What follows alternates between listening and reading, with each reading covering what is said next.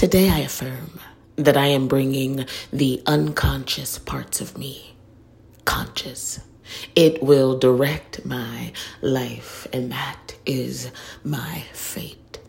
I am on a journey of self discovery, and that requires me to look in the darkest parts, the darkest corners, the darkest rooms, and find the light that is hidden with Him.